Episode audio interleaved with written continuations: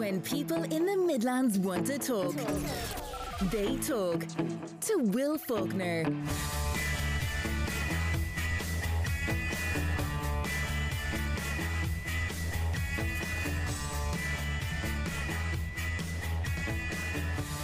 Well, good morning. How was your weekend? Coming up today with petrol and diesel predicted to hit 260 a litre. How can you reduce your fuel bill as much as possible? It worked. Jordan Conroy avoids the dance off in Dancing with the Stars. And the Midlands wins big at the Irish Film and Television Awards. Plenty of good news on the agenda between now and 12. When you call 0818 300 103, that's my number. You can text or WhatsApp if it's easier 083 30 10 103, powered by Lamb Brothers Toyota in Tullamore or free of charge through the Midlands 103 app. Just smash that message icon in the top right hand corner. Our competition this week is with thanks to circleoflight.ie. Lots of healthy fitness drinks can be yours, and I'll tell you more at around a quarter to 12 today. Now, on the front pages, the war in Ukraine continues to dominate the photographs. You see a man on a stretcher arriving at a hospital in Novovorosk after Russian missiles struck just 25 kilometres from the Polish border. So that is the closest any Russian attack has come to the European Union, just 25 kilometres. US warns Russia as missiles kill dozens on base near Poland, is the headline on the front of the Irish Times. Western Front is the headline on the Star. It says bombs reach EU border. Martin warns of war economy. Now, it's worth pointing out, by the way, the Russian perspective on this. They didn't attack Polish soil, number one, but the base, which they did send missiles to strike, was where many weapons had been stored, weapons that had been transferred from the European Union and other countries in the West, and presumably some of the medical supplies that Ireland gave would have been stored there as well. From a military perspective, it was a logical target. Putin moves his war closer to NATO borders. That's what the headline on the Irish Independent says. Now, not on the front pages, but worth keeping in mind. Both sides, both Russia and Ukraine, yesterday said progress was being made in diplomatic talks. So there is some hope, some light at the end of the tunnel, perhaps, that they can avoid further bloodshed through negotiation. We will watch and we will wait and we will see.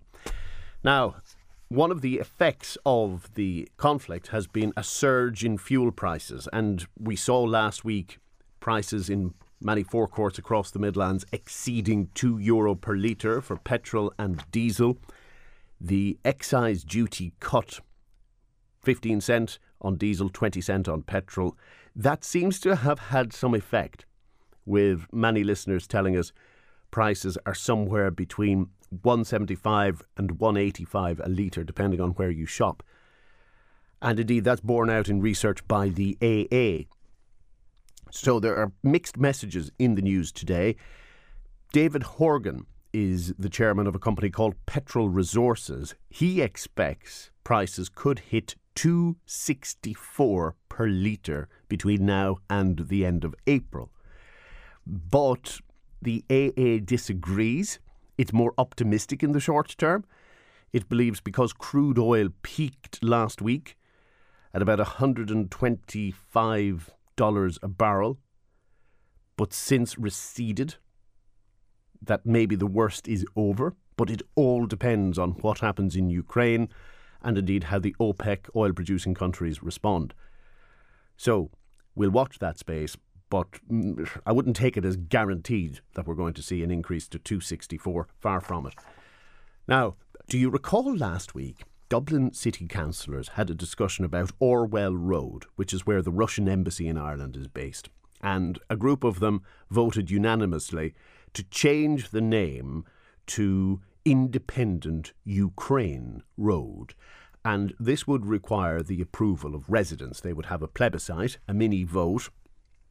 But actually, the proposal has been dropped because it seems a lot of residents weren't on board and they contacted the council on practical matters such as deeds. Think about the title of your house. You have to have all of the I's dotted and T's crossed legally, so there would be a cost. Uh, their addresses, many business addresses and so on, would have to change. And the feeling was residents were in an invidious position because if they voted against it, it would have the appearance that they weren't supporting the war in Ukraine. Anyway, end of story, but I think the message has well and truly been sent to the Russian embassy. They'll get the idea. Now, many offers have been made over the last 72 hours, ever since a special website was set up involving the Irish Red Cross and the Irish government, where you could record your pledge if you wished to make a room available in your house, or indeed if you had an entire property that you were willing to donate to the refugee effort. And according to the Irish Independent, more than 20,000 such offers have been registered since the website was set up. 15,000 directly to the Red Cross, about another 5,000 through other NGOs. And there's a one stop shop in place at Dublin Airport. So if you were coming through from Ukraine, you'd meet officials from the Departments of Justice and Social Protection. So you'd be sorted with your PPS number, you'd be directed towards accommodation. It appears as if it's a reasonably well oiled machine, despite being cobbled together in quite a hurry. So again, that website remains online. Uh, pledge www.redcross.ie if you wish to check it out. Now, on other news stories, COVID 19 is back in the headlines. It was a welcome reprieve not to be reading about this for quite a while or hearing about it, but Professor Kingston Mills, Kingston Mills is from Mullingar, and he now spends his time at Trinity College Dublin. He's worried about an increase in hospitalisations and he pointed back at the lifting of the mask wearing requirement in shops and in other public areas. And on Sunday, 957 patients were in hospital with the virus, which was up 62 on the previous day. But, but, but, you have to trawl down into the article towards the end, and it says that more than half of the patients who have COVID in hospital were admitted for other conditions and then subsequently tested positive. So it's a bit of a non story, really. The ICU number, those who are really sick and requiring intensive care, that number is stable. Now, we wish them all the best, of course. 41 people on ICU, on ventilation, not to be sniffed at, but it's not a spike as the article initially leads you to believe it is.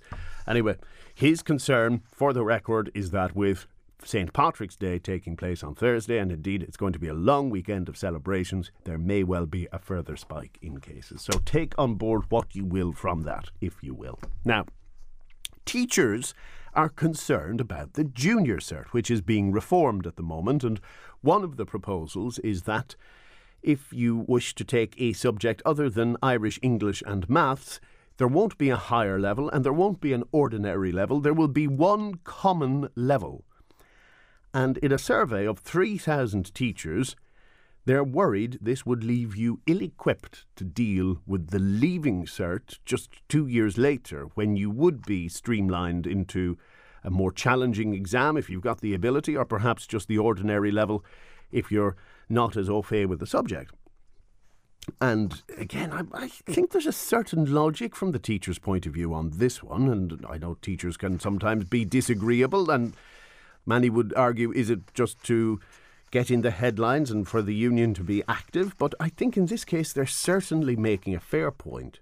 The Leaving Cert is a terminal exam. The points influence greatly what you do in college. And yes, it's not the be all and end all. And there are many people who, with all the best laid plans, go on and do even better things, which they never foresaw at the age of 18. But to just be thrown in at fifth year into a a higher level or whatever they call it these days, or an ordinary level, I, I don't think two years is a long enough lead in. What do you reckon? 083 30 10 103 on texts and on WhatsApp. I'm with the teachers on that one. Now, do you remember there was an amazing story, one that seemed very, very, shall we say, 1950s rather than 2021 as it was, a solicitor, female solicitor, visited Cloverhill Prison, and the story was that she had been told she needed to remove her bra to get in, that they had a metal detector, and the male Garda, uh, and uh, not Garda rather, but the prison officers, the male prison officers, and a male senior counsel were all present when this was happening, and she was obviously, according to her, quite distressed. The Taoiseach responded at the time. He described the situation as quite shocking and unacceptable. But it's in the Irish Examiner this morning. The Prison Officers Association wrote to him 10 days after he made these remarks in the Dáil chamber, and it turns out the officers involved were exonerated. And according to the Prison Officers Association, this simply isn't good enough in any shape or form and needs to be addressed where the Taoiseach would make remarks without having the full facts. They say no wrong- wrongdoing was established, no disciplinary action against the prison staff was recommended, the staff in question were vindicated, and that somebody in such a high profile position should have established the facts and allowed natural justice to take place. Well, this is one of the pressures, isn't it, when you're in the public eye and you're asked to comment on issues every single day, and you may not have all the information. And you're damned if you do and you're damned if you don't, because if the Taoiseach was to turn around and say, oh, no comment, we'd be saying, oh, what's he hiding? Why doesn't he want to say? Finally, Dancing with the Stars. And after being rallied, it looks like the Midlands responded last night, and Jordan Conroy was not in the dance off, and why would he be? Because he scored, along with his impromptu dance partner for the week, uh, 29 points. Salome, his regular partner, has been diagnosed with COVID 19. Uh, two of the professional dancers actually out of action last night because of COVID. So he progresses, and at the expense of Nicolas Roche, who exits Dancing with the Stars and joins, unfortunately, uh, the likes of Neil Delamere and others on the sidelines who will be watching anxiously to see does Jordan go all the way, but he is one step closer to the final.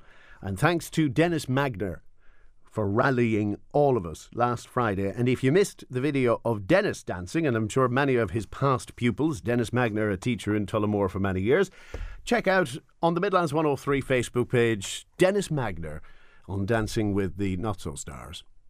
Now, if you're looking for a job this morning, let's see what's on offer. Now, still on the agenda this morning, Father Ray Kelly, formerly of Dancing with the Stars, looks at who is left and who is likely to take the top prize. Will it be Jordan Conroy? We're very much hoping it will be from a Midlands perspective. Also on the agenda today, with fuel certainly at a very high level, and some saying that it may go further as much as to 260 a litre. Fingers crossed it doesn't. How can you reduce your petrol or diesel bill as much as possible? We shall be looking at that between now and 10 o'clock. Average temperature at the moment, it is 6 degrees. Here's the official description of the new junior cert from the National Council for Curriculum and Assessment. They say it features newly developed subjects and short courses, a focus on key skills, and new approaches to assessment and reporting, which all sounds well and good. Unofficially, many people would say the junior cert is a trial run and a preparation and a foundation for the leaving cert, for which you pick up the CAO points and that determines college choice and so on. So teachers are a little concerned about whether the new programme adequately prepares students for the leaving cert just two years later. And let's see can we flesh out what some of those concerns involve. Eamon Dennehy is president of the Association of Secondary Teachers in Ireland. He is also a teacher at Heywood Community School in County Laois. Eamon, good morning. Good morning, Will. Could you maybe just, I suppose, for the background of parents who haven't been watching closely, what are the changes to this new junior cert over the old one? Well, the uh, I suppose the, the the answer to that, I suppose, would be on the idea that it was recognised, or certainly it was uh, seen, the junior cert that is, as a low stakes exam, and it was decided, I suppose, to simplify it somewhat and to reduce the amount of examinations and uh, the depth of uh, uh, uh assessment of it, etc. I think that that was the decision that was made.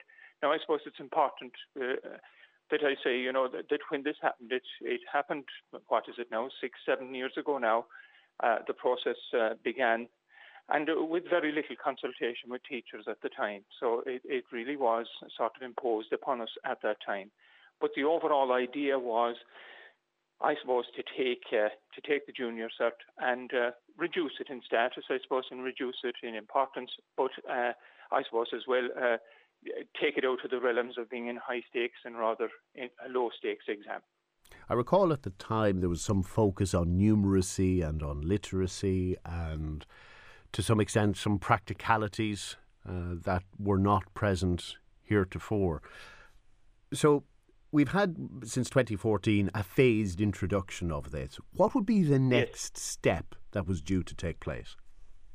Well, what what we have now, we have reached. Uh, uh, I think the present junior cert will examine all uh, subjects under the new regime. Uh, my own subject would have been uh, one of the last, so I haven't been through the the the uh, this process myself uh, to any great uh, extent. Mm. And uh, what is your subject, Michael? Uh, engineering, or Amy, I should say. network, network, metalwork, and tech graphics and etc. Okay, my dad was a, so, metalwork teacher they, once they upon a time. He, uh, he, he very much found it a very challenging subject in that uh, there was always change. Um, technologies were always changing and yes. processes, and it was a, an evolving curriculum. That that was always part of the of the process actually. So we were a little bit uh, surprised, all right, that that people are talking about radical change because our our system was evolving and evolving in a very informed way because after each set of exams at junior cert and at leaving cert, there would be, you know, fairly in-depth uh, discussions and fairly in-depth uh, uh, advice being given from various uh, sources, including the correctors, etc., and the unions and everybody else about whether uh, the, the exam papers and the subject itself was uh, heading in the right direction. And I think I, I, was of the opinion, I have to say myself, that that's system was serving us quite well. So, more recently, your organisation, the ASTI, carried out a survey of around 3,000 teachers. 3,000, yes. What views did, did you get back from them? Uh, in general, I suppose the most important one was the uh, the concern that is there, and it is a real concern because it, it, it's so important to us on the ground when we're trying to work with the students that we're that we are preparing for example, for the Leaving Cert. But all through the five years, the Leaving Cert isn't everything. And contrary to what people believe, teachers don't think that either. The, the, the journey is important too, not just the destination. And we, we recognize that. If you want a, a pleasant five years in school, that has to be uh, recognized. And indeed, if a teacher wants a pleasant day in school, it has to be recognized that this, the here and now matters as well as the future. But uh, uh, getting back to your point, uh, I think that you're trying to get me to come to, the, the feeling was that we are not preparing students uh, with the new junior cert uh, uh, in the way that we used to for the leaving cert. Now, of course, there is talk about leaving cert reform, but we would be concerned about the idea that if you're going to take the junior cert as the foundation from which you build the leaving cert, well, then we would prefer it to be a much more solid foundation than many of us believe at present it to be. Most of us listening will have to rely on our own experience if we went as far as leaving cert. And my recollection was junior cert, I suppose, was a less detailed program. And then when you went into leaving cert, you, for instance, if you went from science to biology, as I did, it became more intense, the focus on specifics. But overall, there wasn't a step change there was a sequence, shall we say. It, it felt like a natural progression. So, how big a step would it feel to a student now, in your opinion? I, again, uh, first-hand uh, experience I don't have of this uh, process yet, but from listening to others, certainly yes, they think it is. A, uh, it's not a step; it's going to be a leap for them to go to the new uh, from the the new junior cert to what is still the the, uh, the, the leaving cert as we as we have always understood it to be. So yeah, it's about standards, and we're worried about that. We are worried about the standard and uh, depth and etc. of uh, the junior cert, and of course its its ability then to prepare our students for for the senior cycle. And is that reflected in the exam or in the marking scheme, or how exactly is the bar not being set high enough? Well, it, it, it, the bar is not being set high. Well, you see, it's a it's a complicated uh, question in, in, in, in some ways, insofar as we absolutely accept that uh, the, the, the junior set, for example, uh, needs to evolve with time, and as I said, we, we're we're okay with that. But you do have to keep in mind what standard you do want the child to be at, the student to be at, at the end of their second level education, and then where would appropriate place be appropriate place for you to be with regard to that after three years of school, which is where you would be uh, uh, doing your junior cert.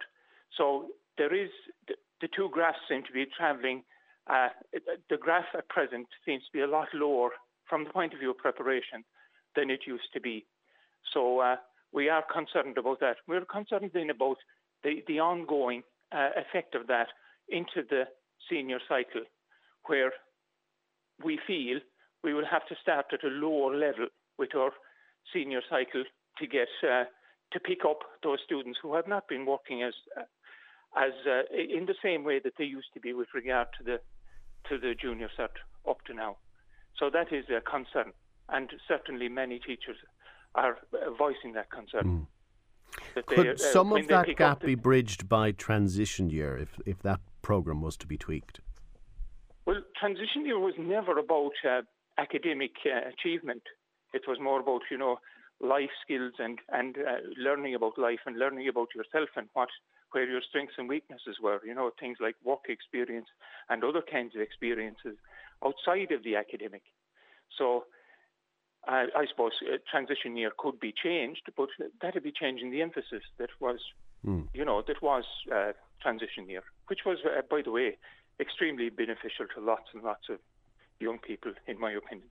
But if the junior cert has been altered to make it a more rounded education, is transition yeah. year in its original form still needed?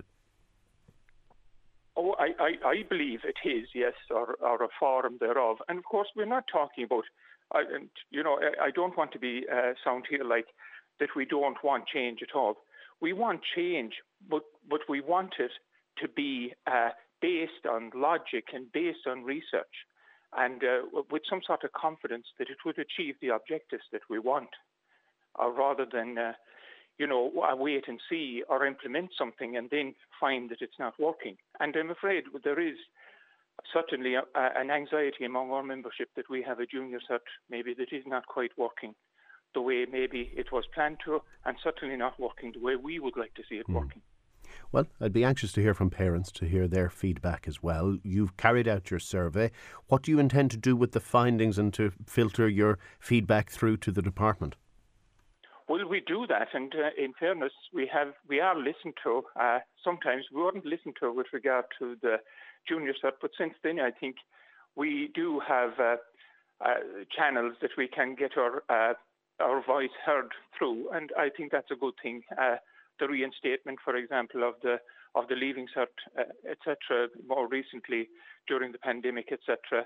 I think those are examples where our experience, the experience and, and, voice of the teacher in the classroom who knows a little about uh, education was listened to on this occasion, and I think they might do well to do that into the future.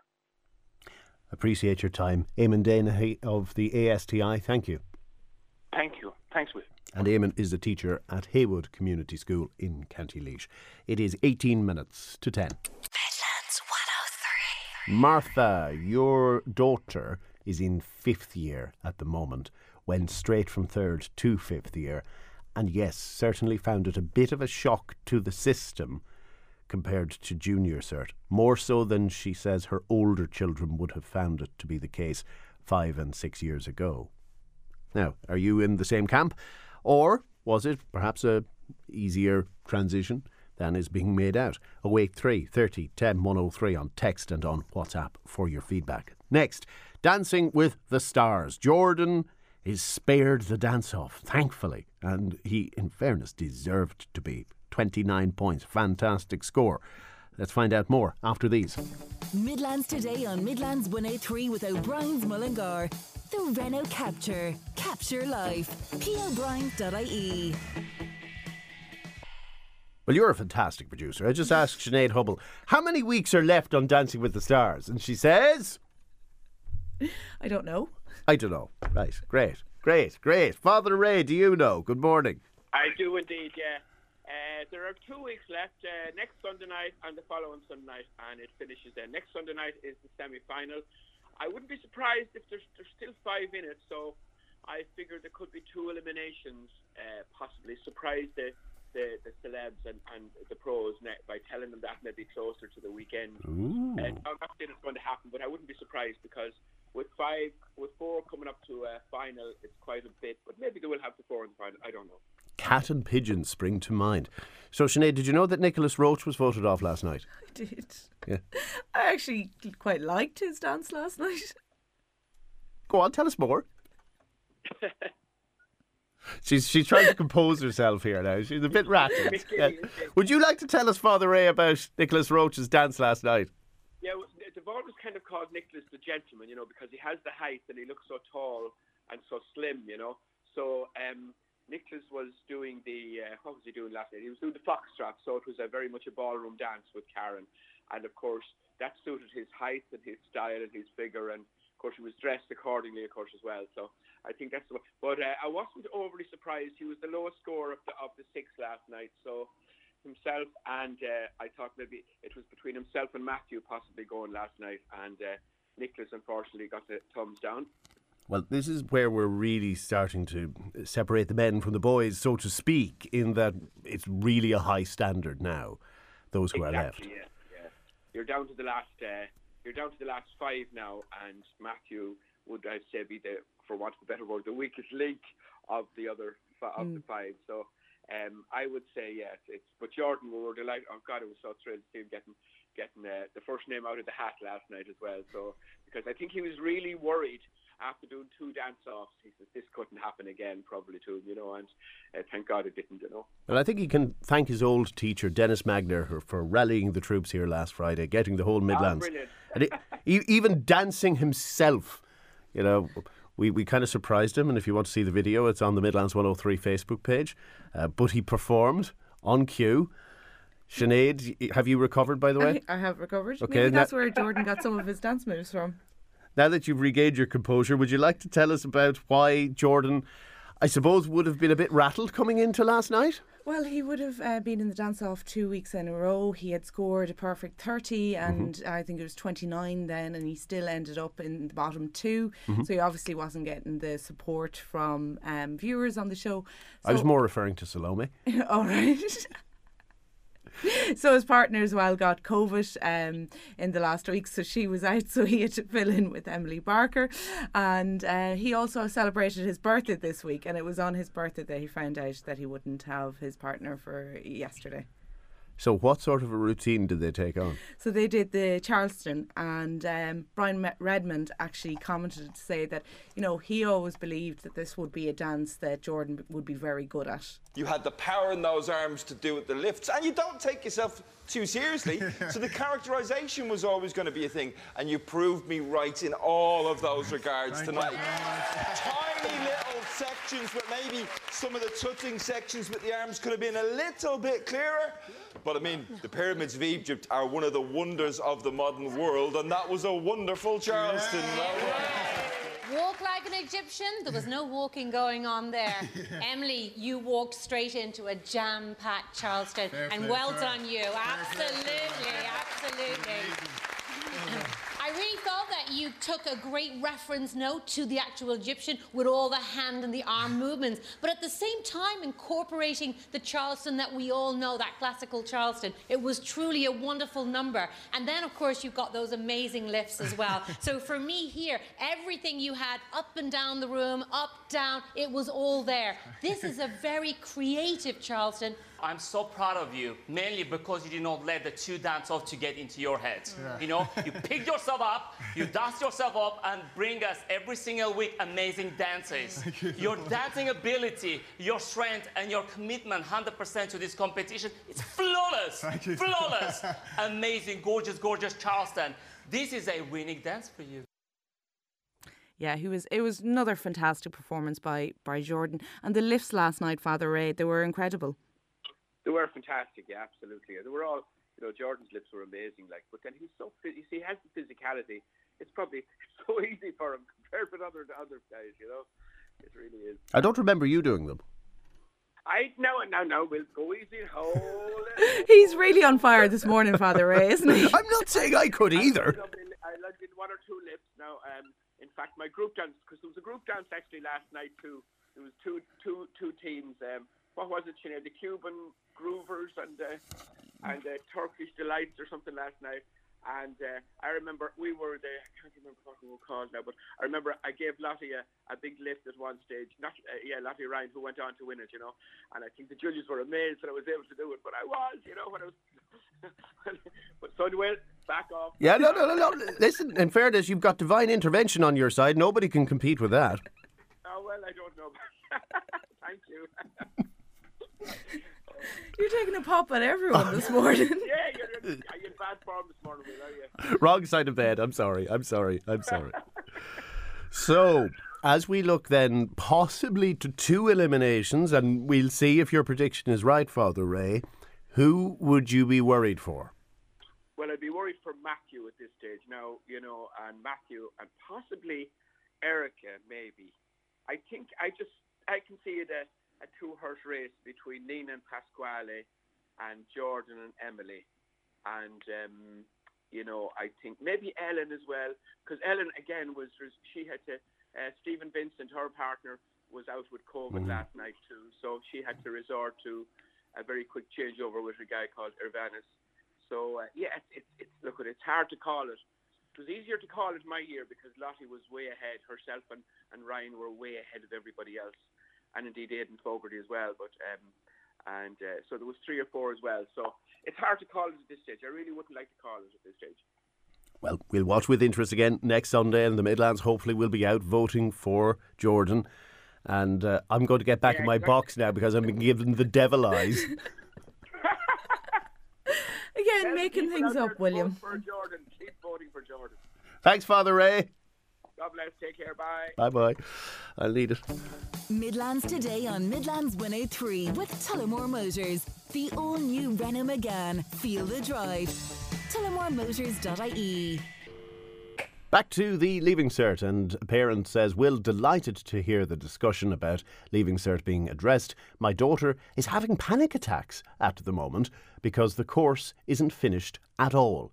In home economics, they are on chapter 13 out of 31. She is so desperately depressed over this. Uh, So she's in sixth year now, is she? And it's the 14th of March. The exam is in June, and they're on chapter 13 out of 31. Am I getting the wrong end of the stick on that? Is she maybe in fifth year?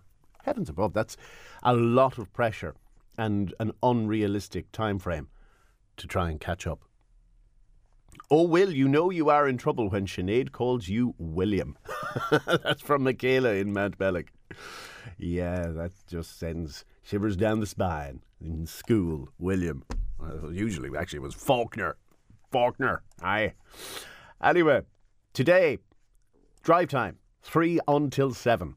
If you are a fan of whiskey, if you want to discover how it is made, well, Roy Jennings brings you drive time from the ultimate distillery experience, which will be Tullamore Dew's new distillery experience, where you can appreciate every aspect of how 18 million litres of the famous whiskey is produced every year. It is going to be a drive time unlike any other. In fact, we probably should rename it, uh, not call it drive time, when he's in the middle of a distillery.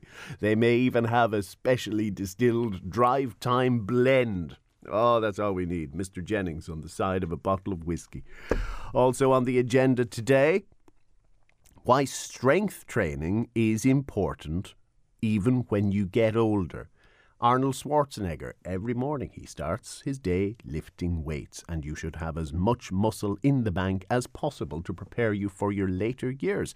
We'll be hearing from an expert in human health and human performance from a quarter to 12. Also, with petrol and diesel possibly going to hit 260 a litre, although not everybody agrees on that. The bottom line is you'll need to drive as economically as possible. Make sure your car is in tip top condition. The essentials on the way very soon. Midlands 103. Love the Midlands? Love Midlands 103. Still to come today, a sensational hole in one for Shane Lowry, the highlight of last night's action at Sawgrass. Also, the Midlands wins big at the Irish Film and Television Awards. I'll tell you more shortly. And you meet Annalena, who arrived in the Midlands from Ukraine two weeks ago and is now volunteering in the relief effort locally. When you call, my number is 0818 300 103. You can text, you can WhatsApp 083 30 10 103. Powered by Lamb Brothers Toyota in Tullamore. Now, mixed messages in the newspapers this morning. One commentator is predicting petrol and diesel prices could hit two euro sixty-four cent per litre by the end of April. The AA is a little more optimistic and believes the average that you'll pay around the Midlands this morning somewhere between 174 and 184 per litre and that it should not uh, spike again. But all of that, of course, subject to Russia's actions, Ukraine's actions, and how the conflict might hopefully not evolve from there. Let's get another perspective. Kevin McPartlin is CEO of Fuels for Ireland. It was formerly known as the Irish Petroleum Industry Association. Kevin, good morning. Morning, Will. What's the feeling within the industry? What's the crystal ball telling you? I would be very untrusting of crystal balls at the moment. Um, all of the things that would traditionally give one an indication of where fuel prices are likely to go are all uh, a little skewed at the moment. So you, typically, you know, people would be used to keeping an eye on the price of a barrel of crude and thinking that that might give an indication of trends sort of uh, two, three weeks hence. Uh, right now, it's too it's too volatile to do that, and so people are really concentrating on the on the wholesale market for refined product. So the wholesale price for diesel and unleaded fuel today will have an impact on fuel prices in 48, 72 hours. So that's that's where indicators uh, are being sought, and they're quite on, and, and they're quite um, uh, quite short term. So you know, yes, we have a, a rough sense of what things are, are likely to be in the next two or three days, but after that, we we really don't. Well, if we go back a little bit, we saw Brent oil spike at about one thirty-seven dollars per barrel. It's just about 108 at the moment. So, how do those short term fluctuations filter through to the pumps, or do they? They do, but, but Brent is fluctuating so wildly that um, you know eh, the price any, at any given time, at any given day, really isn't that indicative. You have to look at what the trends are. So if you think, eh, eh, if, if I go back to that wholesale price as the indicator, if you think that on the day that the Russians invaded Ukraine, or the difference in the wholesale price of diesel from the day that Russia invaded Ukraine to the day that the um, government announced it cutting excise duty, the wholesale price of diesel went up 45 cent. And then you have to add VAT to that. So that's a difference to the price that we have to charge of 55 cent. So, so that was in a, what a, a, a 12-day period. So that's how that's how wild the, the, the, the price increases have been on fuel stock this might be a complicated question to answer, but a lot of people have asked it. So, Russia accounts for about 7% of global oil supplies, but the fluctuations have been obviously far in excess of that. So, what other forces are at play apart from purely supply? It's a really interesting question, and, and, and that's not the only thing that impacts on supply. So, yes, so Russia supplies 7 to 10% of the, of the world's global oil supplies. However, they supply far more than that into Europe, and they also f- supply far more diesel than they do petrol. And in this country, we're far more dependent on diesel than we are on petrol. So that so it has a bigger impact than the than the seven or ten, depending on how you how you calculate these things percent. In addition to that, Russia supplies 40% of Europe's gas. And so a number of countries that were completely reliant on gas, particularly to generate electricity for their country, switched to using oil um, because that was the next best alternative for them. So what you have then is kind of that perfect storm of a decrease in supply and an increase in demand. And it's both those uh, factors are particularly important on diesel, which we use more than most uh, other countries in the world. Mm. And is there some element of speculation as well, where institutional money buys up supply? There will always be an element of that, but I think that uh, speculators tend not to um, tend not to go into markets that are so wildly fluctuating. So I don't think there's too much of that right now. I, look, I'd have to be honest and say that that's not my field of expertise, and I wouldn't want to mislead your listeners. But I don't believe that that's too much of a factor at the moment. As far as supply on these shores is concerned, how long would we last independently if there were some unforeseen interruption in supply? Well, truly independently, we wouldn't last at all. We don't. We don't. Uh, we don't have any any uh, oil being uh, being produced in this, or at least being uh, um, developed in this country. We have we have it refined from from, from crude in, in Whitegate Refinery in Cork, but that only meets about uh, 30 to 40 percent of our national oil needs. We have what's called the National Oil Reserves Agency, which is, which holds 90 days worth of stock. So if there was a huge problem tomorrow, and we were no longer able to get any oil into the country, we have 90 days held in the National Oil Reserves Agency uh, and that requires an order from the Minister for Environment, Climate and Communications to release that.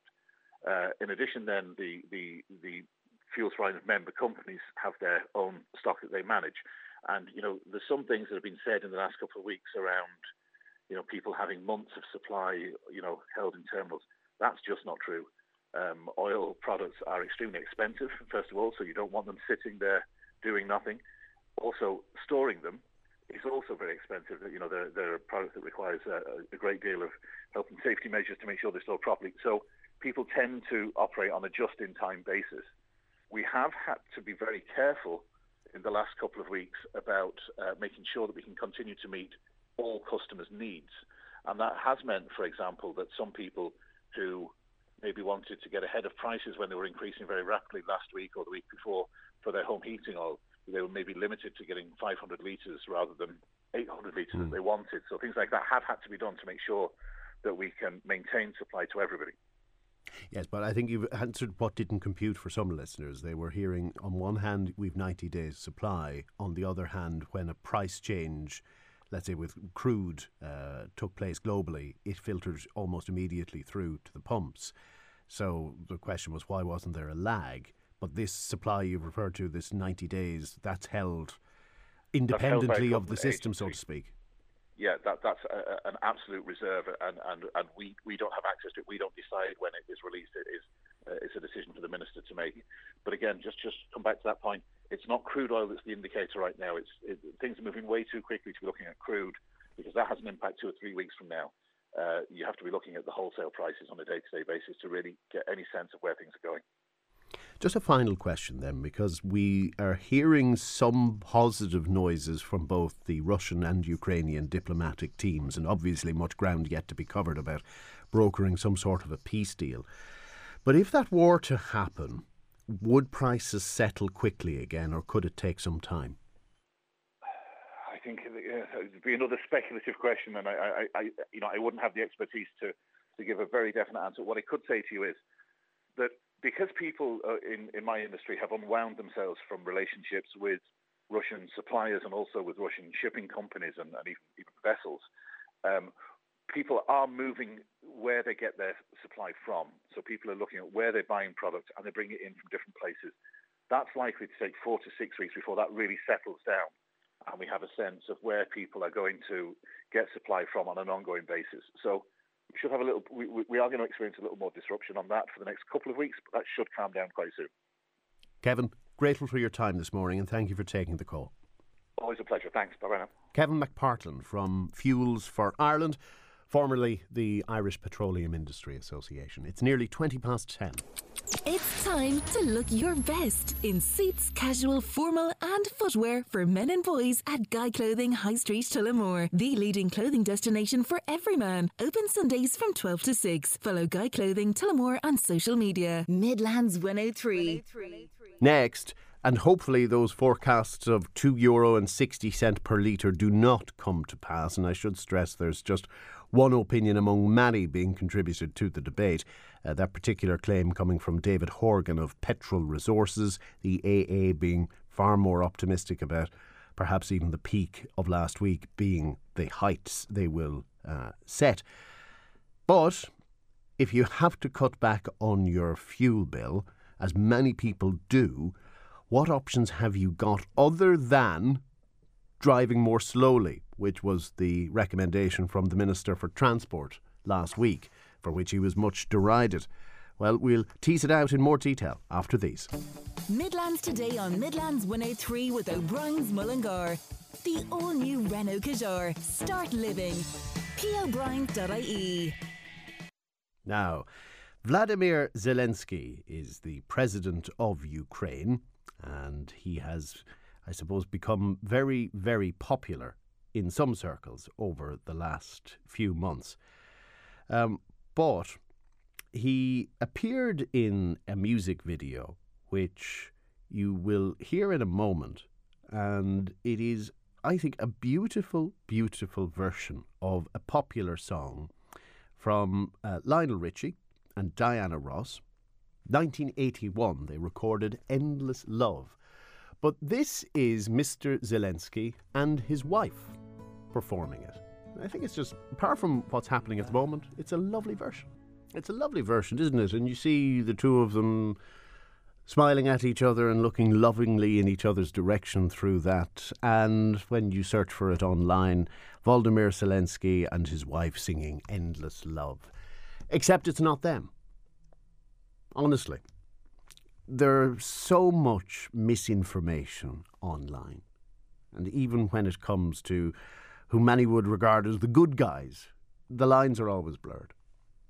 It's actually a video of Andrea Luiz Manzano and Connie Talbot, and Andrea happens to bear a striking resemblance to Zelensky, and so it's being circulated widely online as the Ukrainian president and his wife, but it's not even something as beautiful as music can be hijacked and turned into some misinformation. For, again, the motives are just bizarre. Why would you wish to mislabel it and promote it as Zelensky when it's not?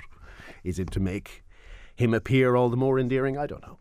But the music itself and the performance I thought was absolutely beautiful, and so I thought you might like to hear it today. Midlands today on Midlands 103 with Tullamore Motors, the Renault Captur.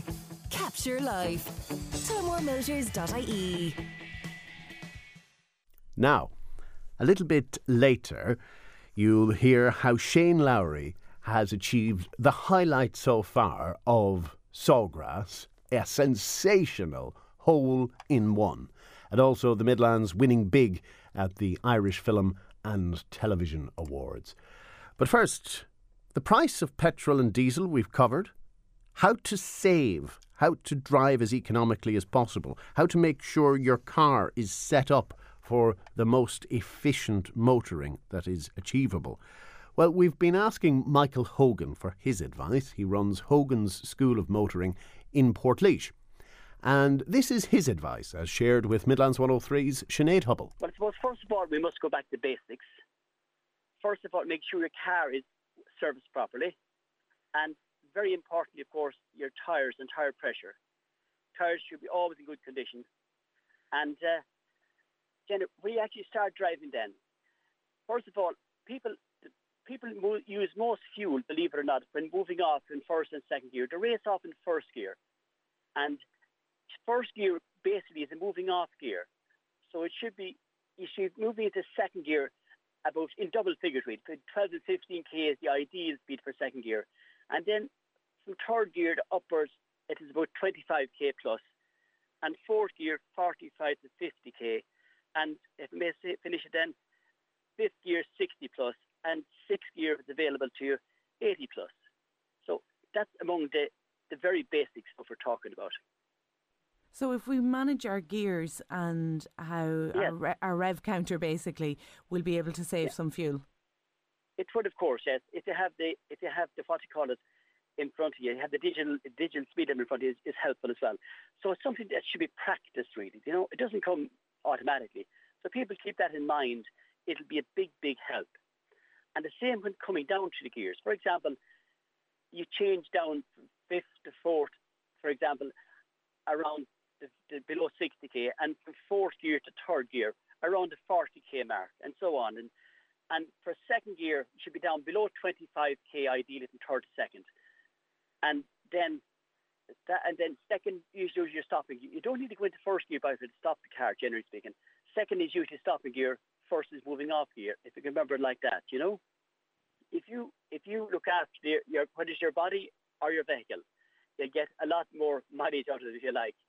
And uh, the, the, but the, there is there's many there's many courses, but like you don't have to actually do a, a course in eco driving. Eco driving is really, especially in your right foot, I suppose. That's when our economy is in your right foot. How we use our accelerator, how we use our gears, and to, to sum up, I suppose you could say you should try to learn to drive safely, smoothly, and progressively. And progress means learning to drive at a safe and appropriate speed. And of course, a very important aspect of good driving is planning ahead. Because remember, we have six fields of vision from the vehicle far distance, in front of us, middle distance, and near distance. And we try to plan ahead as far as we can, especially when driving in the open roads.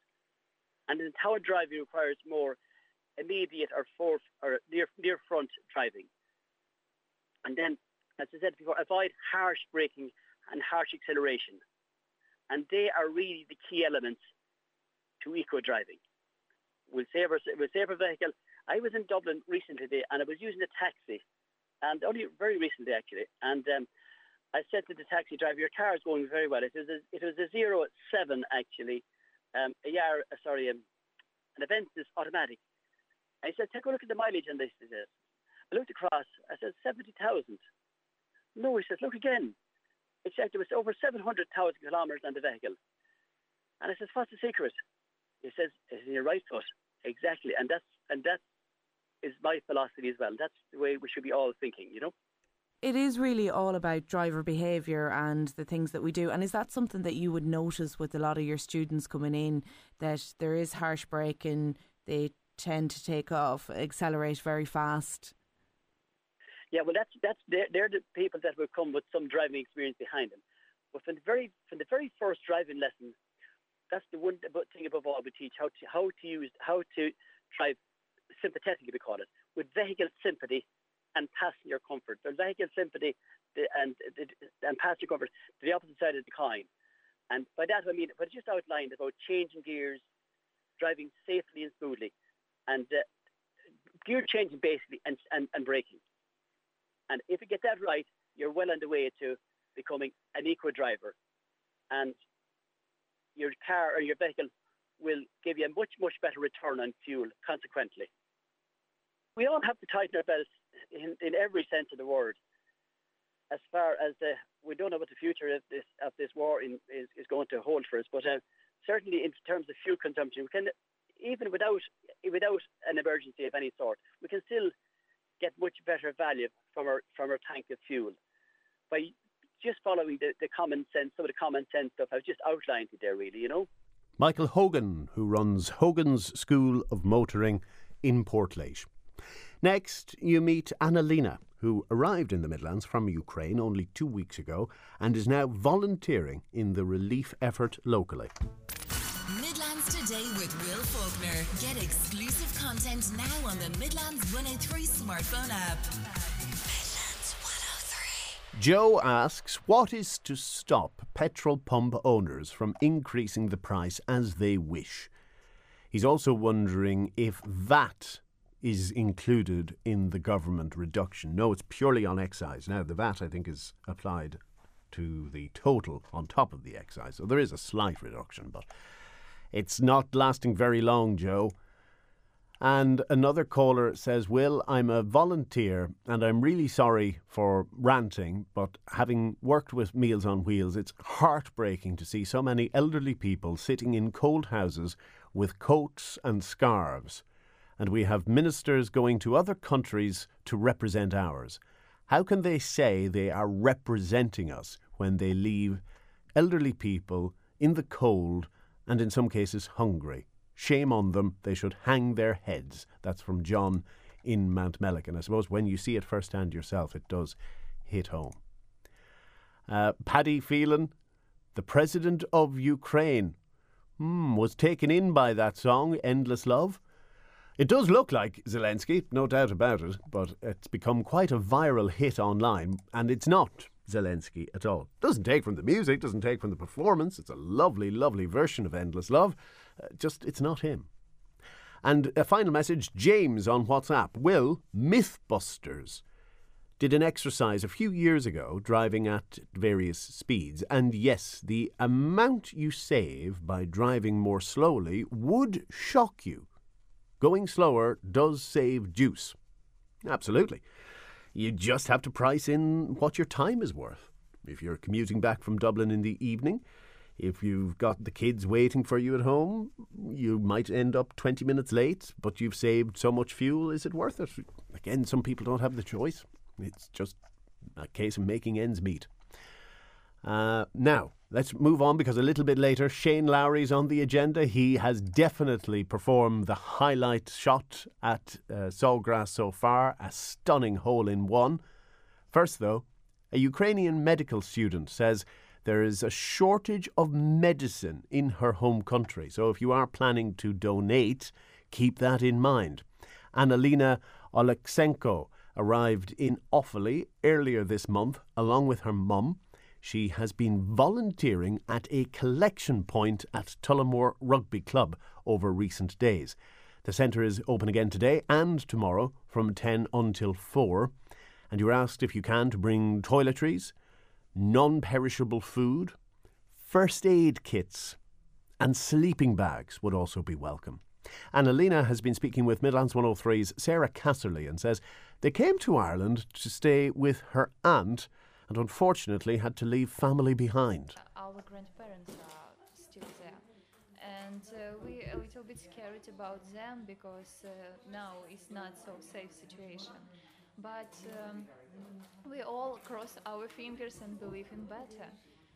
So Have you been able to get in contact with your grandparents? yeah, of course, we're chatting with our grandparents, we're calling them, and uh, they told us that all everything is okay, but uh, it's not calming us because uh, we need that um, our grand my grandmother, for example, they have uh, problematic with uh, her health, uh, like diabetes, and uh, in Ukraine now we have lack of medicine for some specific medicine for diabetic people or some hormonal uh, depend people.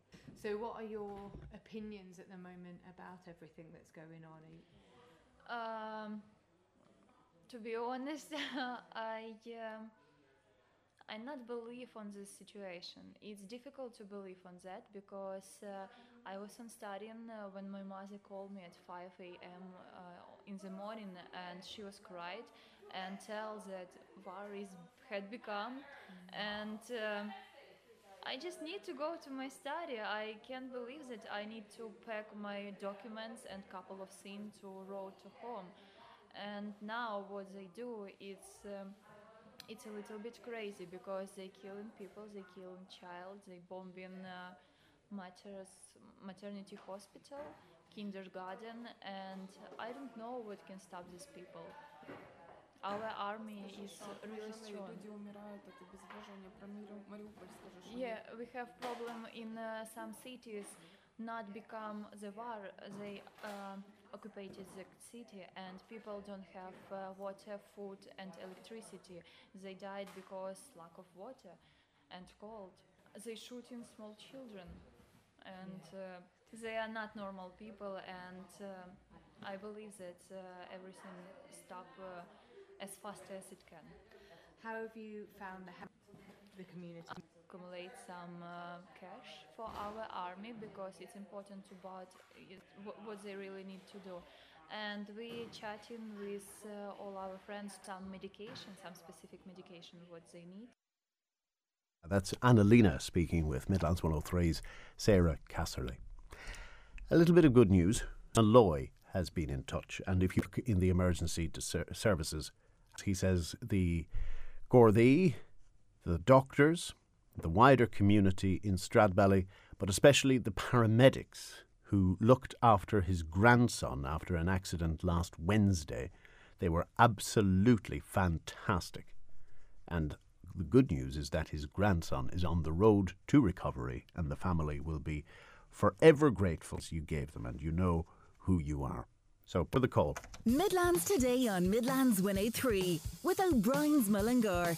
It's official Westmoor County loves Renault more. pobrien.ie. Now, still on the agenda today, Ireland wins big um, with Shane Lowry so far uh, being the highlight of Sawgrass. Now, he's not in the lead, we should stress, but the hole in one yesterday, it's just one of those viral videos. It was a stunning, stunning achievement, and he tweeted afterwards to say the drinks were on him. That's coming up at around a quarter past 11. We give you the latest military assessment from a retired brigadier general here in the Midlands looking at Ukraine and Russia launching a missile strike just 25 kilometres from the Polish border. What to expect from the Bachelor Festival, which is relaunching in Westmeath in April. Some changes to the lineup, some exciting changes announced. And on top of that, why you need to have as much muscle in the bank the older you get. What's meant by that, and why should you take heed? That's in an hour's time. Clear. The Westmeath Bachelor Festival is announcing some schedule changes. Gavin James, the academic, and the Blizzards will now perform on Saturday, April 30th, instead of the Friday night as previously arranged. One of the event's organisers is Tom Nally. He says ticket sales have been incredibly strong so far. We're absolutely delighted. Our big night was the Friday night, and now it's actually going to be the Saturday night, which is what we had hoped originally. So we have uh, the Blizzards, um, the Academic, and Gavin James all moved to the Saturday night of the bank holiday weekend, which will suit more people. Um, and we also have the Whistling Donkeys now, which are a huge band, um, on the Friday night instead. Um, the Sunday, the country session stays to the same, but all in all, we've an even bigger lineup coming this Maybank holiday weekend. And was there any particular reason for the change, Tom? Uh, well, it was the artists' decisions themselves. Um, some of them, the other gigs had changed, so it worked in our favour that they could actually move to the Saturday night. So, all in all, we're delighted. It's, it's a real bonus for us. And how are plans and preparations coming along? They're flying. The ticket sales are absolutely flying. We only announced the Whistling Don- Donkeys there uh, two days ago, and they're absolutely flying. So I'd advise people for the Friday night really get on it. Um, and then the Saturday night, our big night, it's nearly half sold out. So we're we've seven weeks to go. So again, people, we won't have walk-ins on the day because they'll be sold out well before that. So I'd advise people to get their tickets now for anybody that may have purchased the tickets for Gavin James for the Blizzards, if they have the tickets that say Friday night, those tickets are still valid then for the Saturday. They are. So any tickets are transferable to the Saturday night. And the alternative to that, if it doesn't suit, um, you'll get an immediate refund as soon as you apply an Eventbrite, and we're, we're processing them immediately. We, have had very few, thank God, but uh, anything that doesn't suit, we'll sort people out, no bother. Another artist from Mullingar, singing about his hometown apparently, is called This Town, Niall Horan. Huge success for the Midlands at the Irish Film and Television Awards. Here with the details, Sinead Hubble, good morning. Good morning. There was plenty of celebrations in Offaly over the weekend with um, Mixed Bag Media um, scooping the award for short film for Nothing to Declare, and of course Tullamore Sam Keeley um, winning lead actor in a drama. So Mixed Bag Media, based in Daingean, that's Garrett and Martina. We've spoken to them before, and this was the great story from the 1980s of the two boyos getting on the was it the ferry to uh, the UK, and then they took a plane to the United States. They ended up in JFK, and they blagged their. It was just amazing, yeah, yeah. amazing, and very well chronicled in the documentary. And then Sam Keeley, like Sam's in so many different things. So, what did he win for? So it was for his role of Eric Viking Kinsella in Kin.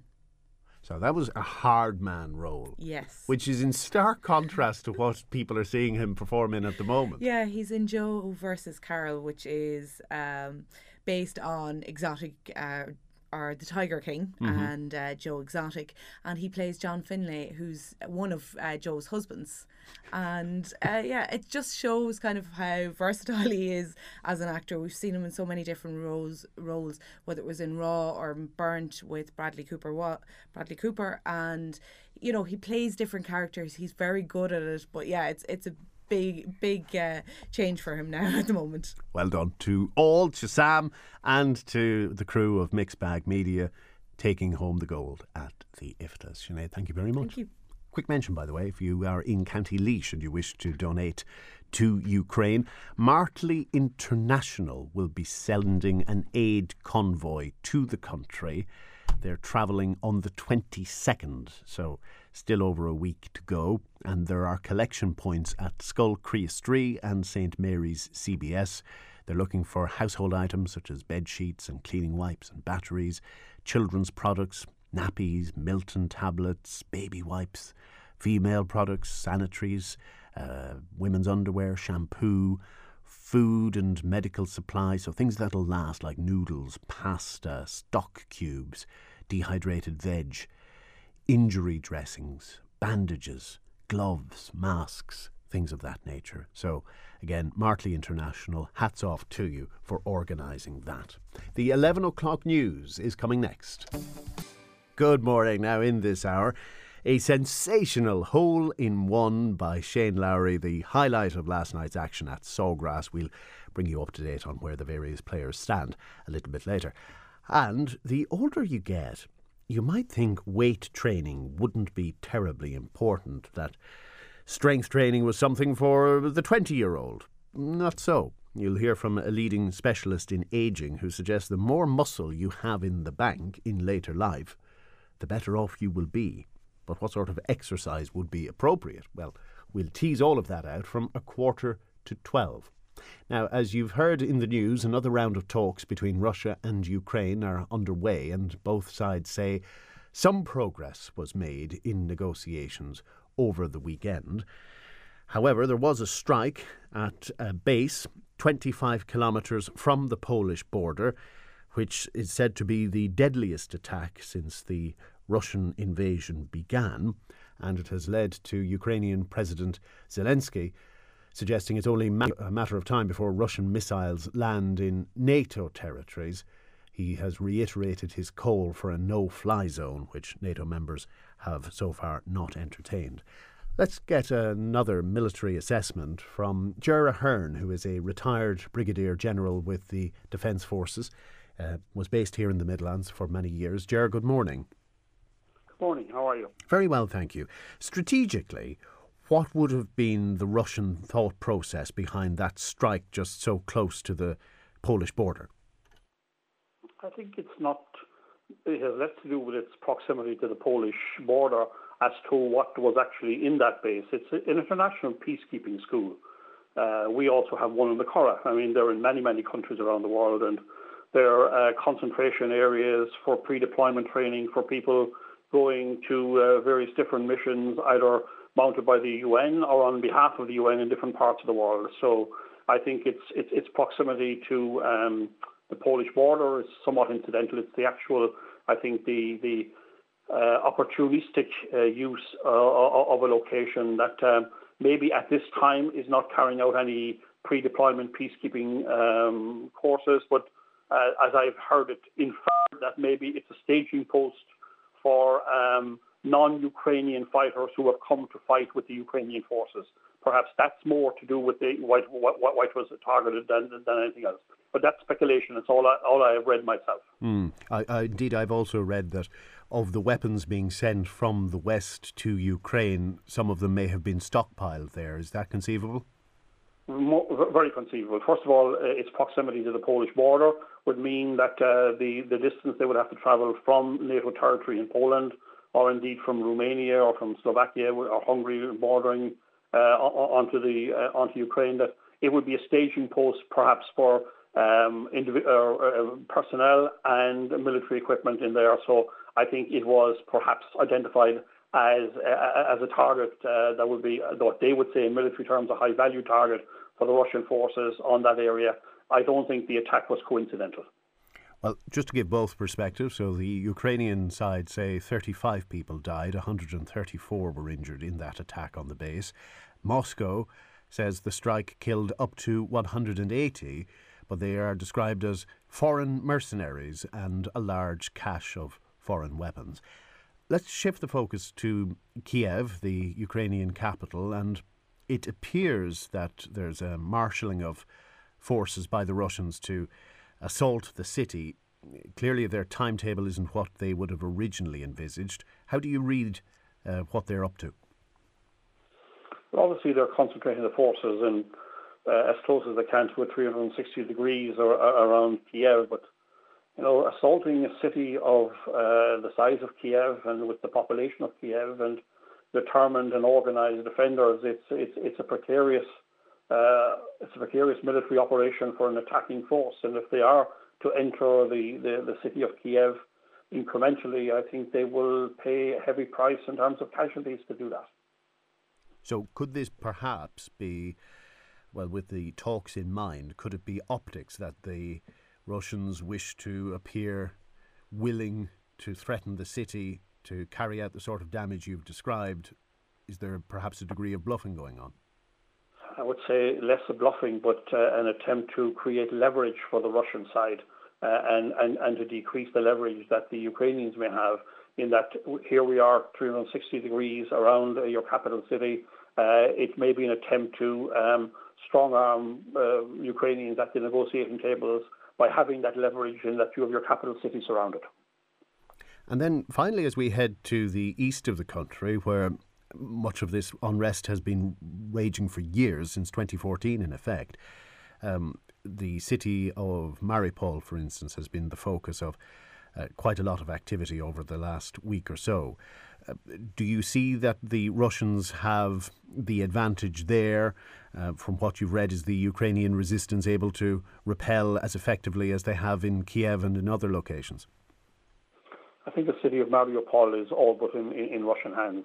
And I think strategically, from the very start, even before these, this incursion happened, I think uh, it would be well accepted that the Russians and Vladimir, Vladimir Putin in particular would have had a strategic aim to have a land corridor along the Black Sea and along the Sea of Azov from Crimea to the areas of Luhansk and and and Donbass uh, and and, and, and um, the, the, whole region called Donbass mm. in, in, the east of Ukraine. Yes, Donetsk is, is, the other region. A, a, land corridor from Crimea, and Mariupol, Mariupol is on that particular uh, land corridor.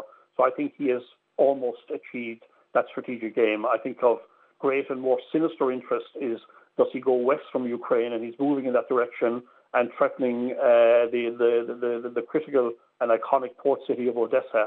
I think if he was to attack and achieve supremacy over Odessa, that would uh, deliver a very, very fatal blow for Ukraine because it's from Odessa that the overwhelming majority of their exports of, of wheat and fertilizers and all of the goods of it go from the, the, the, city, the port city of Odessa. I think that's a critical issue for, for Ukrainians. They're quite a bit away from it, but advancing towards it. Whether they intend to attack Odessa in any great strength, I don't know. I think that Odessa is as much uh, a leverage issue for the Russians as, as, as surrounding the city of Kiev. Mm. So, if that was their end game, how long might it take until they reached the city and could secure the port?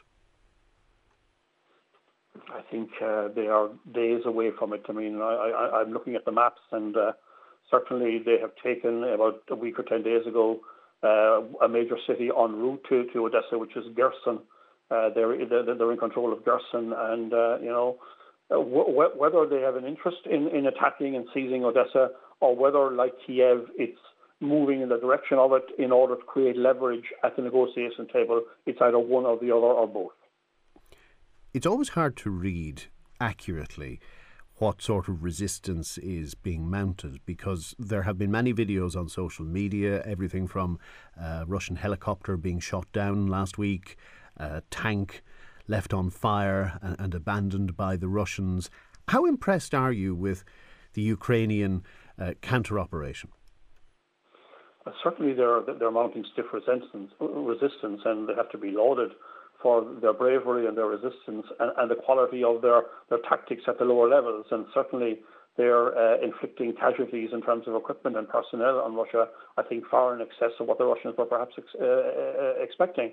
So on that basis alone, uh, the Ukrainians have to be lauded for their bravery and their organisation and their military skills. I mean, they have been uh, aided by you know significant arms deliveries from the West uh, at that lower level, at the anti-tank level, at the ground to air um, missile level. So, I mean, they're mounting stiff resistance and they're to be lauded for that. Although some of that may be choked off by yesterday's attack uh, at the Yavoriv base, but we'll watch closely to see what happens over the next few days, both diplomatically and militarily. Ger Aherne, grateful for your analysis as always. Thank you. Bye bye. Ger Aherne is a retired Brigadier General with the Irish Defence Forces. It is just after a quarter past 11. Midlands today on Midlands 103 with Bus Éireann. Get better value using the TFI Go app for the Bus Éireann Athlone town services. See transportforireland.ie. REM's Losing My Religion. 23 minutes past 11 on a Monday morning's time to catch up on all that's been happening in the world of sport.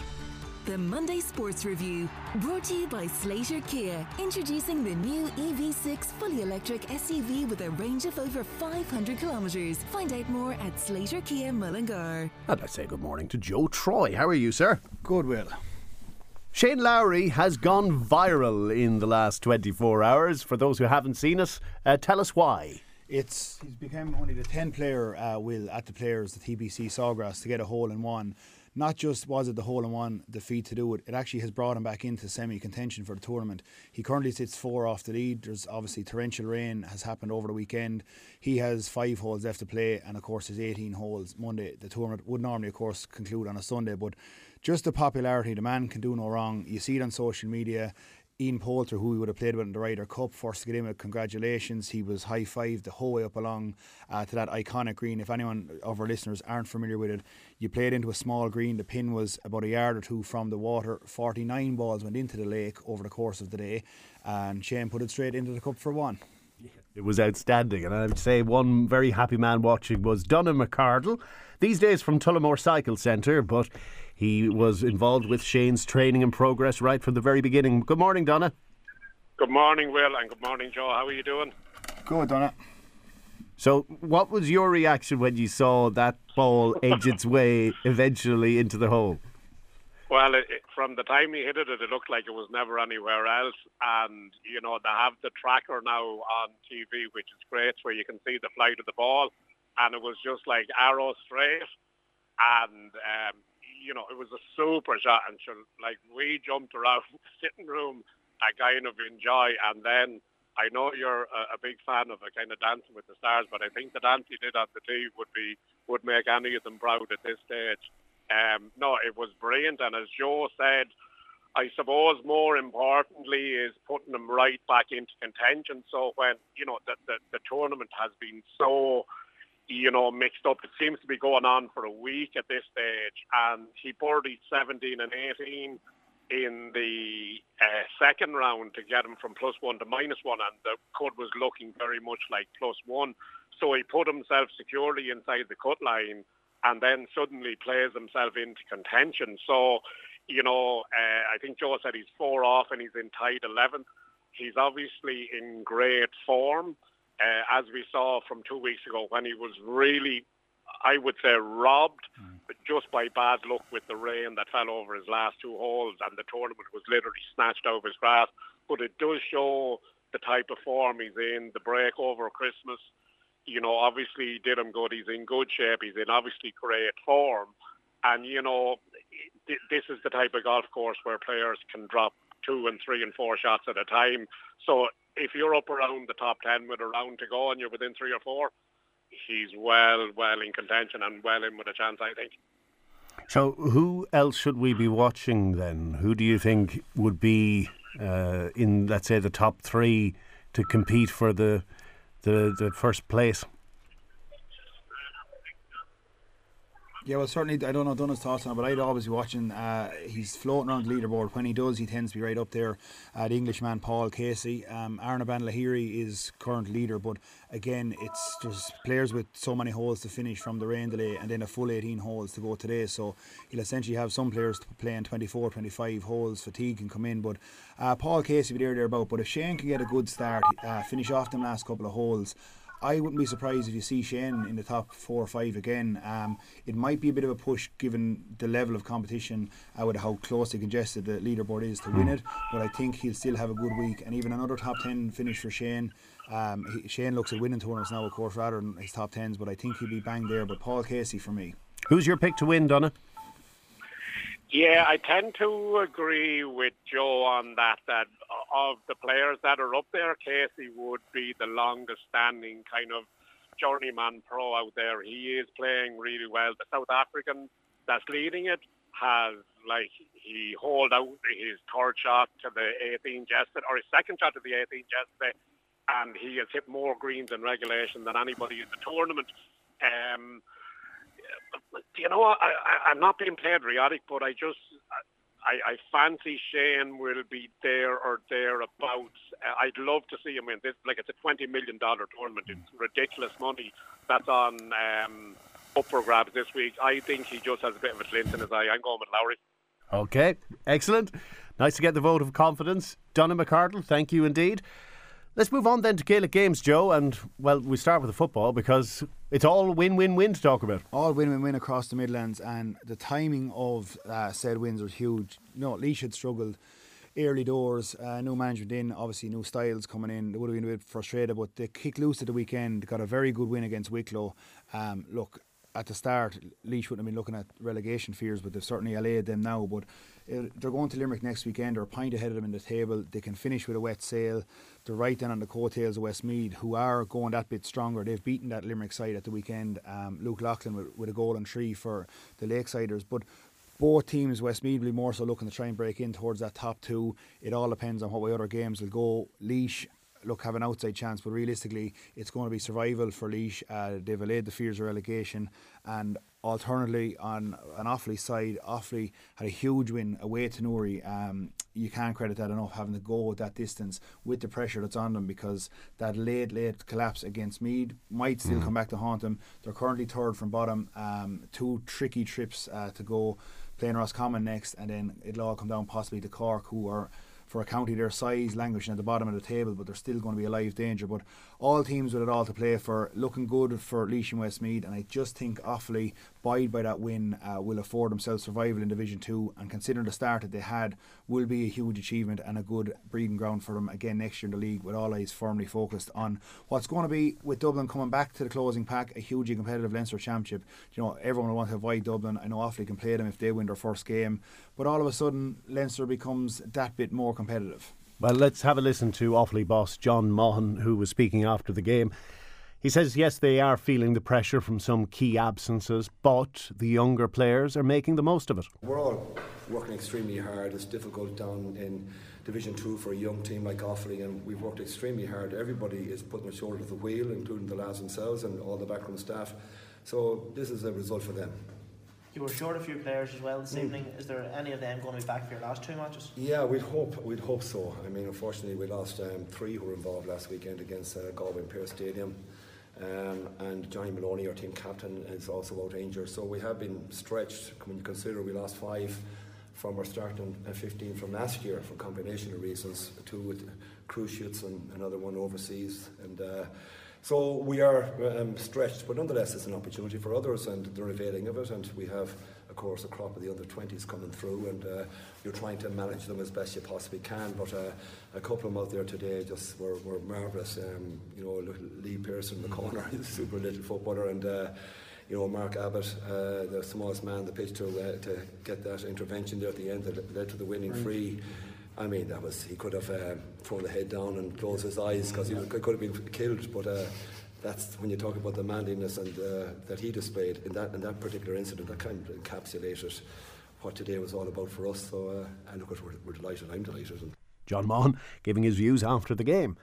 Now, Westmeath, as Joe mentioned, secured a six point win over Limerick in Division 3, and Jack Cooney, the manager, was proud of their display. We kind of gave ourselves a platform to show a bit of character and resilience that's in the team. You know, we probably didn't do that over the last two weeks, and that's been disappointing. And the lads uh, responded very, very well. But for sure, the, everybody worked very, very hard out there. I think there was a real bit of steel in that we weren't conceding, and the two to come out of here with a victory was very, very, very important because you know the boys have gone through a tough week now, and, and I think it uh, it was obvious at the end of the, at the final whistle there that that game meant that victory meant a lot to them. Yeah, and coming down here, there was a lot of pressure on them after that poor performance, and Limerick were on top of the table, and they were the form team in that league, and it was a must win. that had to be for you to even survive. Uh, it was, you know, and. Um, Look, we had two really good sessions during the week, Tuesday and Thursday. The lads responded really, really well, and there's not you can't ask for any more other than that, you know. And they threw out their shoulders and they embraced it. Leaders stood up and spoke very, very well today and during the week. Um, but we all know, like we all knew, we're much better than what we've been shown in the last game, probably the last game and a half. So the best, the best time, the best thing to do sometimes here is just get the boots back on and just get back at it. All right, that's Jack Cooney. Now let's move on to cross-channel soccer. Uh, Mikel Arteta saying he's not getting ahead of himself in the race for the Champions League after a 2 0 win Arsenal over Leicester yesterday, meaning the Gunners are now back into fourth in the Premier League. Maybe take us through some of the highlights of the weekend, Joe. Yeah, the Premier League is always, there's battles within battles. We'll start with the race for the top four, and Arsenal have certainly got it together under Arteta. He had a difficult end to last season and a difficult start to this season, but they're really come out of wet sail. They're playing exciting football. They have a lot of young players, a lot of young English players involved as well. Leicester have been in free fall this year under Brendan Rodgers um, since getting knocked out of the Europa League. It's just been setback after setback for a team normally uh, so exciting to watch. West Ham also in that battle as well, and of course Man United, who we'll touch on in a minute. But Arsenal have certainly come with games. They've got rid of a lot of dead wood. They suspended and subsequently uh, sold their captain to Barcelona in the January transfer window. Pat or Pierre Emerick Aubameyang, uh, he just wasn't pulling with him. Arsenal had five captains. He reduced them all. Granit Xhaka played his way back onto the team. And oh, Stephen Bradley, our producer of the Inside Lines, a huge Arsenal fan, but he'll have to be impressed with how they're playing. West Ham everyone's kind of favourite team outside their own uh, with the job David Moyes is doing. They're back up to fifth ahead of Man United again. I think it'll be a bit of an ask for them to break into that top four, uh, given the money that their compatriots have. Whereas it looks a two horse race now between Arsenal and Man United. Man United play. It was worth noting, by the way, uh, Arsenal have three games in hand. Yes. They've played 26, Man United have played 29. They're a point behind. I'm a Man United supporter. You'd always hope that the same old Arsenal will fall into that rut of maybe dropping a couple of winnable games. But Man United have been have been uh, abysmal, really. It was that man Ronaldo, 37 years of age, probably one of the best players of all time. A lot of criticism over his non-involvement in the Manchester derby, and gets a brilliant, brilliant hat trick at the weekend against Tottenham. It keeps United on their coattails. Arsenal will certainly be most people and the bookies' favourites to maybe hold on to that fourth spot. But Man United they still have that reputation, but they, they're not playing well. They don't deserve really to be there. Uh, they've won a couple of games that maybe they, they shouldn't have can, you know, on the opposite side of that, maybe they've lost some that they could have won, but they're a million, million miles off. Um, the third place Chelsea, mm. who are then a good bit behind. What Liverpool. do you make of Rangnick so far? Is he making a difference? I think I don't care at the minute who you put in over Man United. I think they're overpaid, spoiled prima donnas in that club. Now, of course, they're all overpaid across the Premier League, but in Manchester United, the culture seems to be gone. I know there's a lot of fun poked at the rants that Roy Keane goes on, but there's a lot of sense there. He captained Man United for 13 years. He's seen the standard set. At the minute, it, it seems to be the lunatics are on the asylum, and that's not a good place to be, and that's not a, a problem that's going to be easily sorted. They can throw more money at it in, in April and May, they can throw more money in, in at it in January, but they're not building a cohesive squad. Whereas you look down the table, West Ham have uh, you know assembled a squad for I, I won't even say half, maybe an eighth of, of what Mm. United have spent, and they're united for their boss. They're all playing well. Uh, you know, you're looking at teams like that and saying if they had that culture, Liverpool have that culture. There's a relentless pace with them uh, keeping the pressure on Man City. Liverpool, when they get that momentum behind them, the fans behind them, they're brilliant to watch. Man City door machine. They don't slip up too often, but that battle for first is intriguing. Yeah, the gulf between the top two is quite staggering. So you've got Arsenal eight points behind Chelsea, but Chelsea are seven points behind Liverpool. Yeah, and So Chel- 66 and 69 for uh, Liverpool and Man City, respectively. Yeah, and Chelsea are just like they're in limbo. They're, they're going to be third, but what's going to happen with that club next year is, is going to be the big thing. You know, I suppose across many um, stations it would have been billed as you know a real human rights clash the other day with Chelsea, Newcastle. What's going on? Obviously with their sanctions. Mm. Towards Newcastle, the controversial new owners in, in Saudi Arabia. So it just goes to show the level of, of money and what's in there. Is it a fair fight? What's going to happen to Chelsea? Obviously, it's not fair maybe in their players or fans, but but that's another issue. But it, there is a chasm between what the Manchester United of old and Liverpool and Man City. Let's move on then to the rugby and plenty of cause for Irish celebrations at least. Ireland 32, England 15 it finished.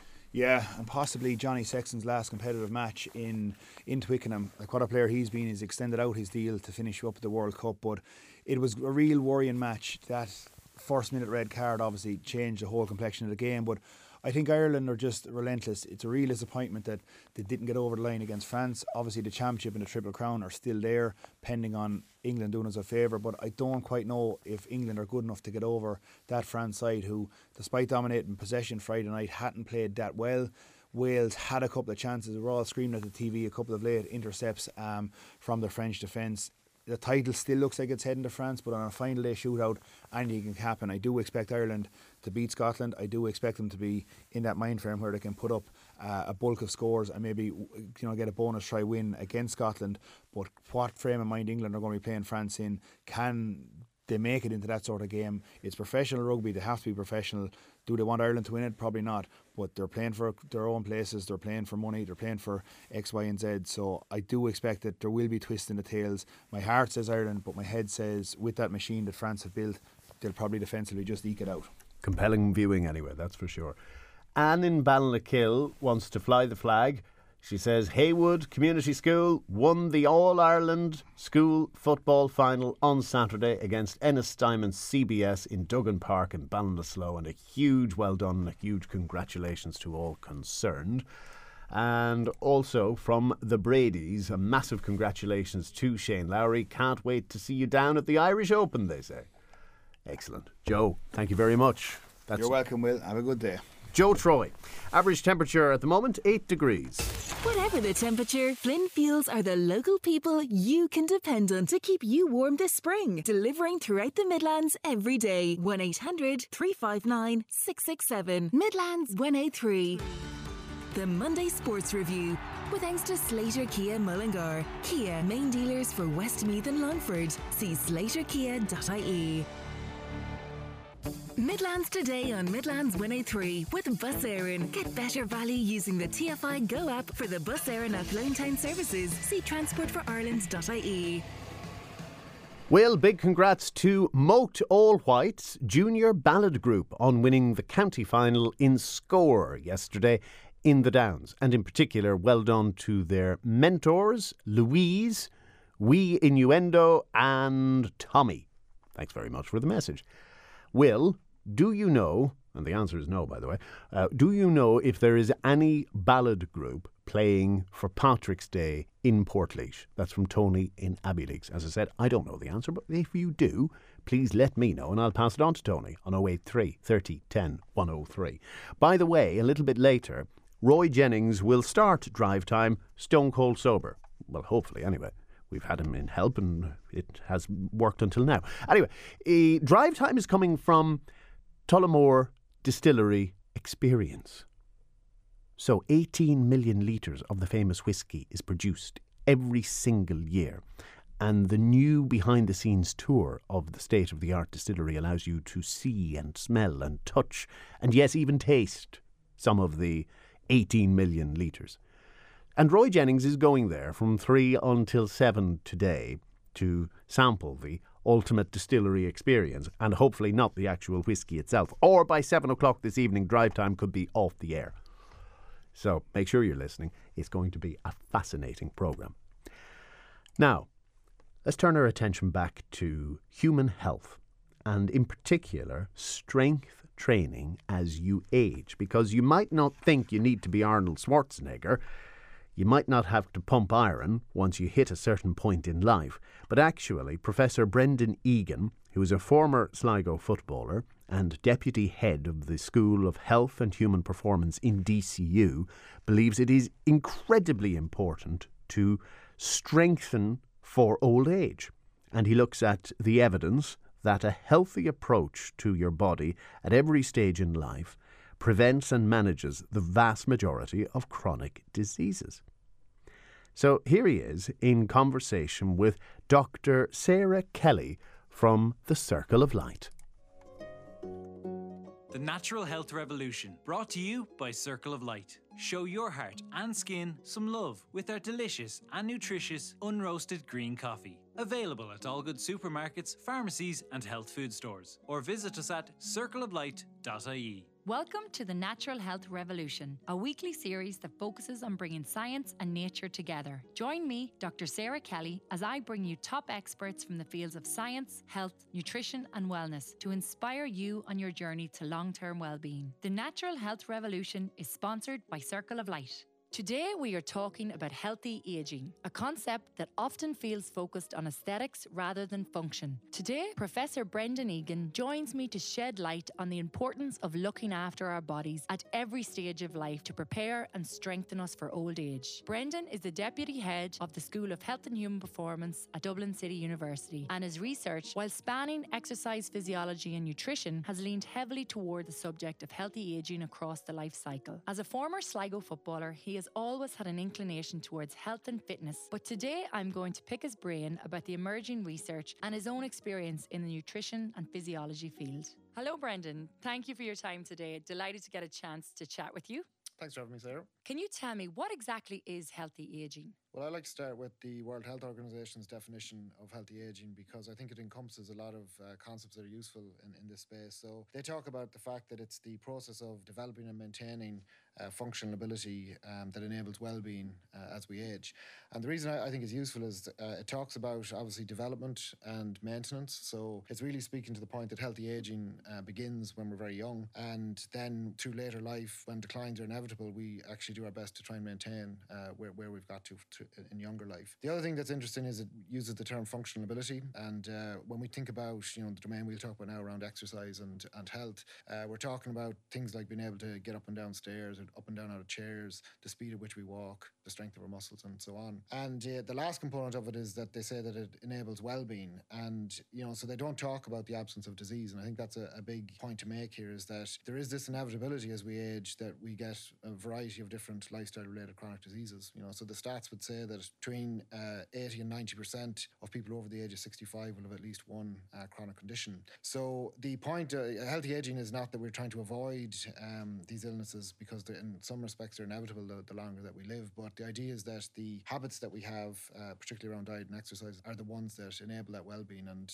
um, keep that functional ability as, as we age. Obviously, we can't halt the decline, but what are the recommendations for slowing it down? Well, the, the first thing is to uh, be as healthy as possible when you're younger. So, I mean, in general, you know, the habits that we develop uh, in our teens and, and 20s are the ones that stick with us uh, for life. So, and then, um, and, and, you know, the healthy behaviors there that most people be aware of, they're fairly common sense, but the first is fingers, which is to not smoke, being a good habit. The next is forks, which is uh, the diet, which I'm sure we're going to talk about in a second. And then the next one is feet, which is our physical activity. Uh, the next is stress, so trying to obviously uh, lead a least uh, stressful life as possible. The next one is uh, sleep, so good quality and quantity of sleep. And then the final component is love, so the relationships that we have. The idea there is that they're the pillars, I think, of good health. When they're established early on in life, then uh, you know makes that easier then to maintain them in, in later life. And you mentioned about putting as much muscle in the bank in our earlier years. But if you haven't done that, or if you're someone who this information is quite new to and you are that little bit older, what's the advice there? It's not too late, I presume. Yeah, yeah, yeah. That's, that's one of my favourite sayings. It's never too late to start. And uh, the other kind of related point to that is that even a small amount, you know, will have a major benefit. Uh, it is still possible that someone who's never really done any uh, form of structured exercise, be that strength training or, or aerobic training, cardio training, that they could still develop and improve their fitness later in life. So And strength training as well. A lot of people will go to the gym, but it doesn't have to look like that, strength training. the current recommendations, people are very seem to be very aware of this idea that it's three to five days of aerobic activity per week, and it's you know somewhere from 30, 40 minutes uh, per day, depending on, on the intensity. Um, but people are probably less aware of the strength training guidelines, which simply say that we should do two strength promoting sessions per week. And but it doesn't actually say that you have to go to the gym. Certainly, I would say that there's no problem with the uh, approach of using body weight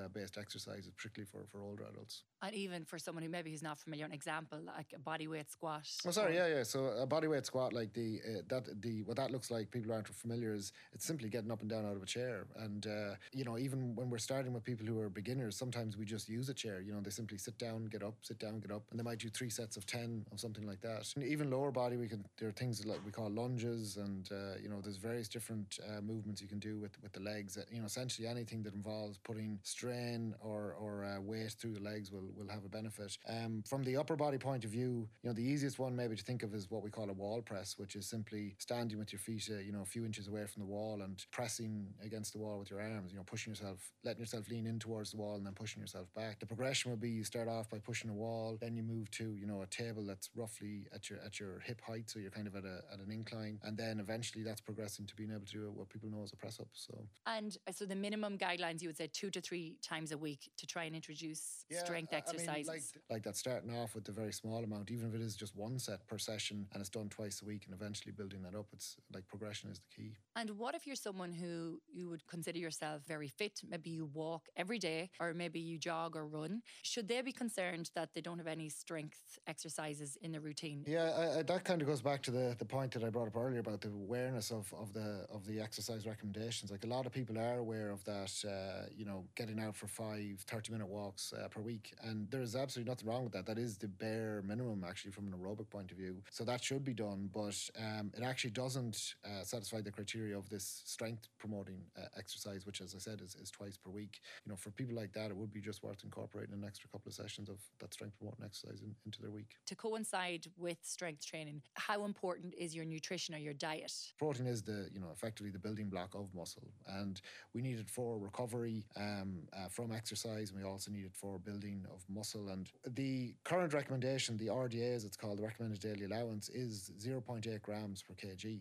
And so that number you simply take your body weight in, in kilograms and multiply it by 0.8 to work out you know the value per day. But that so that that's I mean the, the main message there is that older adults will require uh, more protein than the recommended daily allowance. And one of the challenges really is that for a variety of reasons um, older adults tend to eat less protein you know in terms of their food choices in terms of their appetite in terms of especially if they have difficulty with swallowing or chewing as, as they get older they're all factors that lead them to actually consume less protein at a time when they actually need more and that's you know part of the problem that, that needs to be addressed the next thing would probably be the distribution and that kind of coincides with the amount you eat per as we call them eating occasions Like if someone says, I physically can't eat that much protein or I would really struggle to do that, do you find that it's just a matter maybe of giving them a strategy or ideas of how to do it? There's a, a phrase called the anorexia of aging. It's a well-established phenomenon that people will consume less food as, as they age. It's it's trial and error in terms of finding the foods that can provide protein but don't necessarily have a dramatic effect on appetite. I would imagine a lot of people, I suppose they're trying to say if they're,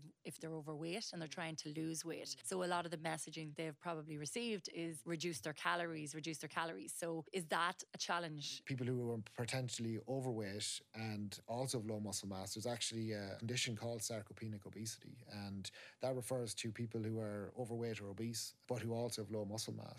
And those individuals, it's again, it'd be challenging because on one hand, you do want to build them up by increasing muscle mass and strength, but you also want to uh, to lose weight as well. People listening to this might think, well, how can you gain muscle and lose fat at the same time? I thought that was impossible. That again is one of the biggest myths you'll ever come across. Like it's very, it's not that muscle get or fat gets converted into muscle, but it is possible for the muscle tissue to be growing while fat is being lost. You know that that's something that can't happen. So the best way is exercise and increase your protein. Yeah, because exercise provides a stimulus for the muscle to, to grow, and it also obviously burns energy in terms of uh, getting rid of that the the fat tissue. So uh, yeah, exercise has to be the cornerstone, and then like that to maximize the response to exercise, um, that additional protein can be beneficial. And if we go back to the whole calorie balance uh, concept, then eating a higher protein diet is probably going to uh, suppress the appetite to a certain extent extent. So people who are trying to lose weight by cutting back on calories might actually find that a little bit easier. Convenience foods, junk foods, they tend to be lower in protein. They tend to be higher in sugar and uh, higher in the, the kind of the uh, the trans fats and, and, and so on. So they're definitely lower quality foods. Uh, they're also cheaper. They're more convenient, but um, it's more of an effort to eat you know whole foods and and, and protein rich foods. But you know, something has to be done.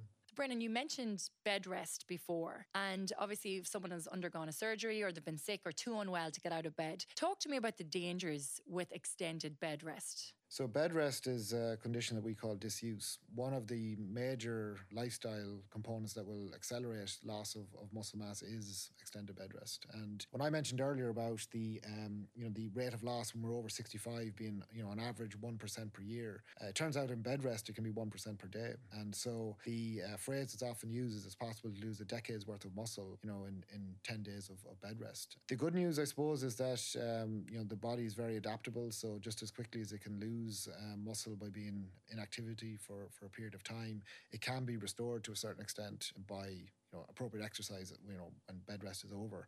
And the point, though, to make is that the recovery is slower than the rate of, of loss initially. So to re- rehabilitate uh, strength and function is definitely something people should, people should focus on if they if they have been bedridden. And so I was just going to say, if you are bedridden and for an extended period of time, and obviously there will be cases where people are absolutely unable to get out of bed. Is there anything they can do throughout, even getting up, you know, throughout the day, even just to stand up? Is there any benefit in that? Yeah, it's, it's that same principle that I that I mentioned earlier, which is that uh, you know even a little bit can provide a lot of benefit. And obviously there are scenarios where you know someone has got clinically mandated bed rest, and you know effectively they have no opportunity to get out of the bed at all. But if there is that uh, opening that they can actually get out of the bed, and maybe it's just simply to sit in the chair, or maybe it's to walk up and down the corridor, or maybe it's to even try and perform some of those sitting to stand exercises, even a very small number of them. These are all things that will effectively you know tell the muscle that there's still some activity there, and it will slow that that that uh, loss process. So anything really that involves the movement of the muscles, even in the bed, you know, the this you know contraction of the muscles or trying to lift, you know, maybe upper body movements while still lying in bed, like all of these things, you know, anything can be beneficial when it comes to uh, trying to mitigate the effects of, of bed rest. Okay, so anything is better than nothing. Okay, Brendan, thank you so much. That was fascinating, really interesting, and thank you for your time today. No, my pleasure. Thanks for tuning in. To hear the full show, go to circleoflight.ie or wherever you get your podcasts. That's Dr. Sarah Kelly from the Circle of Light.ie bringing the programme to a close. He's back, and thankfully he's fully clothed today. No swim togs. Pete Casey on the afternoon show. Good afternoon. Next. Midlands today on Midlands 103 with Bus Éireann. Get better value using the TFI Go app for the Bus Éireann Athlone town services. See transportforireland.ie.